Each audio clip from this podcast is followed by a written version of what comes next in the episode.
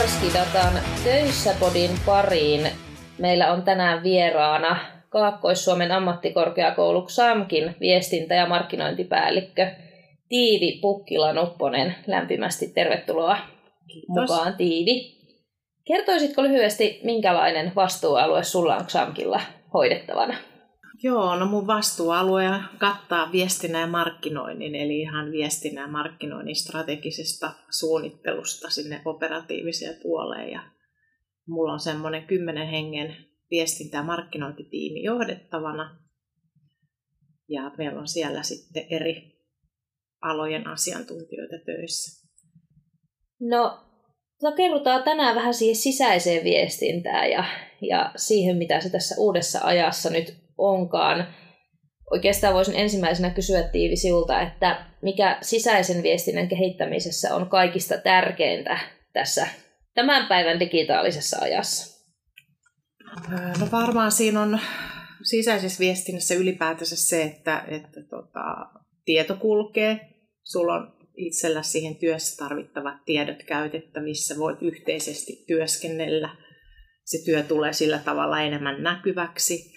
Ja sitten jos ajattelee niin organisaatiotasolla, niin on paljon semmoista yhteistä kerrottavaa, miten meillä menee, mihin suuntaan ollaan menossa. Eli nimenomaan toisaalta sitä strategiatyötä, että se olisi tärkeää, että se olisi siinä arkisessa työssä mukana, että miksi me tätä tehdään ja mitä me tavoitellaan, että se tulisi näkyväksi. Että se on ehkä yksi semmoinen kaikille yhteinen.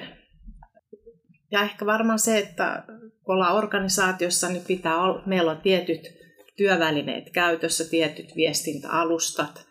Meidän pitää jotenkin määritellä, että mitä alustaa käytetään. Meillä pitää olla osaamista niiden käyttämiseen. Vähän yhteisesti sovittuja pelisääntöjä, tapoja, arvoja siellä taustalla, miten me sitä viestintää tehdään ja toteutetaan. Nyt kun puhutaan oppilaitoksesta, XAMKista, jossa on sekä opettajia että opiskelijoita ja tietysti muuta henkilökuntaa ja oppilaitos-sanassa jo se oppiminen näkyy. Nämä digitaaliset työympäristöt kehittyy jatkuvasti ja ne vaatii myös sitä jatkuvaa oppimista henkilökunnalta ja opiskelijoita, niin miten oppilaitokseen saadaan juurrutettua tämmöinen jatkuvan oppimisen kulttuuri näiden digitaalisten työyhteisöjen kehittymisen ääreen? Joo, hyvä kysymys. No, varmaan se, että ihmiset haluaa niinku hyödyntää niitä työkaluja ja se just se, että on tarjolla ylipäätänsä tukea ja valmennusta niiden käyttöön, niin mun mielestä se on sitä, että voithan sä niinku itsekin siellä niitä opiskella, mutta sitten tietää, että kun se työpäivä, niin ei sulla hirveästi aikaa niinku käyttää siihen harjoitteluun, että mieluummin sitten joku tiivis setti, kun on tarjolla, niin sitä kautta niinku se oma osaaminen kehittyy. Ja tietenkin toi, mikä tulee tuossa yhteisessä työskentelyssä vielä, kun meillä on tosi laaja tutkimus- ja kehittämistoiminta, niin siellä on myös paljon kumppaneita, kenen kanssa tehdään yhteistyötä. Että onhan sielläkin myös sitä, että pitää olla myös niiden kumppaneiden kanssa yhteisesti sovitut tavat toimia.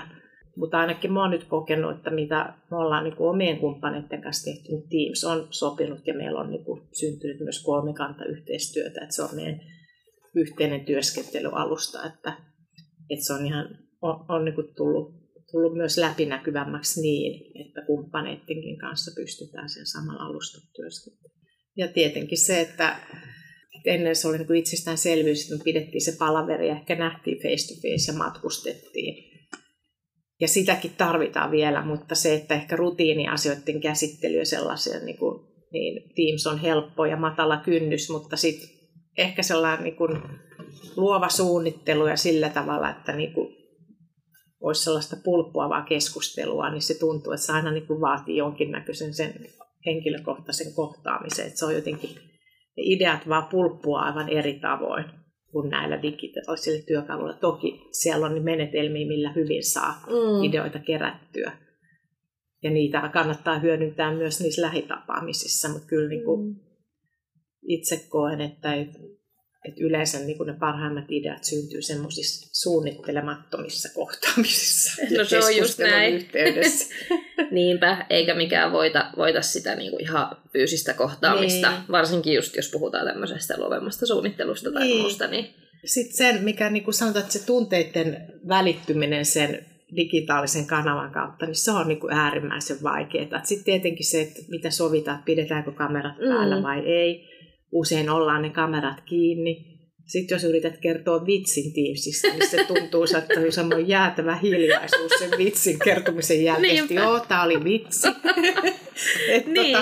Se on niin kuin semmoinen, että se on vaikeaa ja tulkita niitä tilanteita ja sitten saattaa että myös niin kun jotenkin jotkut tilanteet kärjistyäkin. Että kun et näe sitä ihmistä, että millä mielellä, sanoko, että on se niin kuin hyvällä mielellä, huumorilla vai oliko tässä nyt joku piikki. Niin, niinpä. Ideoitiin aprillipilakin ihan Teamsissa ja se toteutustapa. Ja sit se oli niin hyvä pila, että se meni aika täysillä. Mikä se oli? No se pila oli niin, että tietenkin meillä on ihan oikea tavoite, että me saataisiin aktivoitua meidän eri alojen asiantuntijoita viestimään omien someprofiilien kautta, oli se sitten LinkedIn tai Twitter tai muu. Ja meillä on ollut valmennuksia ja sparrauksia kaikkea. Ja nyt sitten me ajateltiin, että pistetään vähän vauhtia tähän asiantuntijaviestintään, että ilmoitetaan aprillipäivänä, että jokainen xamkilainen saa automaattisesti oman Instagram-tilin ja jokaisella on oma logo omasta nimestä muodostettu. Ja sitten velvoitetaan, että kerran viikossa pitää sinne postata jotain, että jos ei postaa, niin sitten viestintä- ja markkinointipalvelut postaa ja tekee sopivia sinun alasi meemejä sinne Instagramiin. Ja jalkaudumme ottamaan kuvia eri tilanteista. Ja ajateltiin, että se on sen verran crazy. Ja sitten me tehtiin semmoinen valeprofiili yhdestä meidän työntekijästä Oonasta, joka pisti itsensä peliin. Että siellä oli siinä kuvaverrassa mitä älyttömämpiä meemejä. Mä ajattelin, että ainakin siinä kohtaa sitten herää, että hetkinen, mistä on kyse. Mutta oli se, että sitten tuli palautetta, että oli lukenut sen uutisen ja ajatellut niin kuin, piip, mitä ihmettä taas on keksinyt, että tällaistakin paskaa. No mutta mitä älyttömämpi juttu, niin sitä helpommin se saattaa mennä läpi. Joo. Mutta tuossa itse asiassa kyllä tulee just toi, mikä herättää tunteita tähän digitaaliseen sisällön tuottamiseen. Jokainenhan meistä on sisällön tuottaja omassa työssään ja myös niin kuin markkinoinnissa ja varsinkin siinä sisäisessä viestinnässä. Kyllä. Niin se piip nousee sieltä aika usein siinä vaiheessa, jos jollain tavalla koetaan, että minun täytyy ja joku ohjaa ja käskee. Et siinä mielessä oikein osuva niin kuin tunteita herättävä pila kyllä varmasti ollut tuo. Joo, ja sitten tietenkin sit ajateltiin, että tämmöinen kissameemihän on aina varmiin, niin sieltä löytyi sitten Xam-kissa. Ajateltiin, että sille Xam-kissalle täytyisi kyllä perustaa oma Instagram-tili. Niinpä.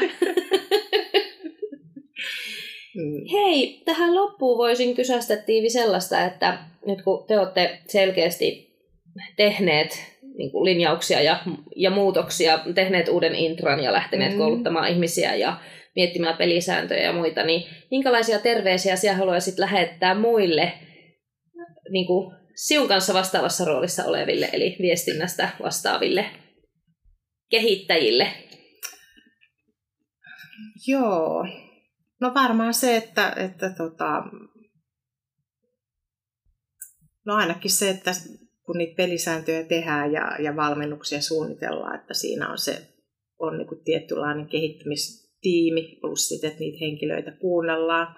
Ja tietenkin se, että kun on iso organisaatio, niin ainahan on niin kuin erilaisia mielipiteitä tästäkin asiasta, että onko pelisäännöt hyvä vai ei, ja pitääkö jokaisen itse päästä vaikuttamaan, mitä tekee ja miten tekee.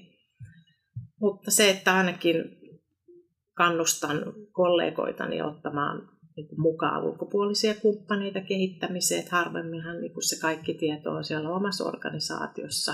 Ja tässä kohtaa ainakin meillä, että Teams-valmennuksilla oli tarve, koska huomattiin, että meillä ei oikeastaan nyt ole sellaista tahoa talon sisällä, jolla se olisi se työkalu niin hyvin hallussa, että voitaisiin in-house se palvelu tuoda. Eli sitten kun siinä on joku fasilitaattori, niin yleensä se asia etenee sitten ja tulee sitä ulkopuolista näkökulmaa, kun tekin olette erilaisille organisaatioille tehnyt ja nähneet erilaisia tilanteita. Nyt meillä on semmoinen vaihe, että se pelikirja on vielä oli kommentoitavana, paljon tuli kommentteja, että sehän jo on hyvä viesti, että se herättää keskustelua, että se on yksi Kyllä. tapa tuoda esille, että nyt tämmöistä kehittämistyötä tehdään. Ja siihen on päässyt vaikuttamaan. Mutta tietenkin sitten todettiin, että nythän tämä on vieläkin vasta hyvin alussa, että jotenkin sitten päästä se jalkauttamaan se asia, että se vaatii myös ihan sitten niihin tiimeihin menemistä ja sitä, että toisaaltahan sitten ne työskentelykäytännöt siellä tiimeissä sovitaan, ja se on tärkeää, että ne sovitaan. Ja toisaalta sitten todettiin se, että toi on myös hyvä perehdytysaineisto, kun tulee uusi ihminen, niin se saa jotenkin näkymään, että mitkä ne meidän työskentelyalustat on, ja mihin niitä voi käyttää, ja mistä saa tukea ja apua tai koulutusta. Kiitos Tiivi, että olit mukana meidän töissä podissa. Tsemppiä viestinnän haasteisiin Samkille ja käykää hän kurkkaamassa TikTokista meidän matskuja näistä äänityksistä. Moikka!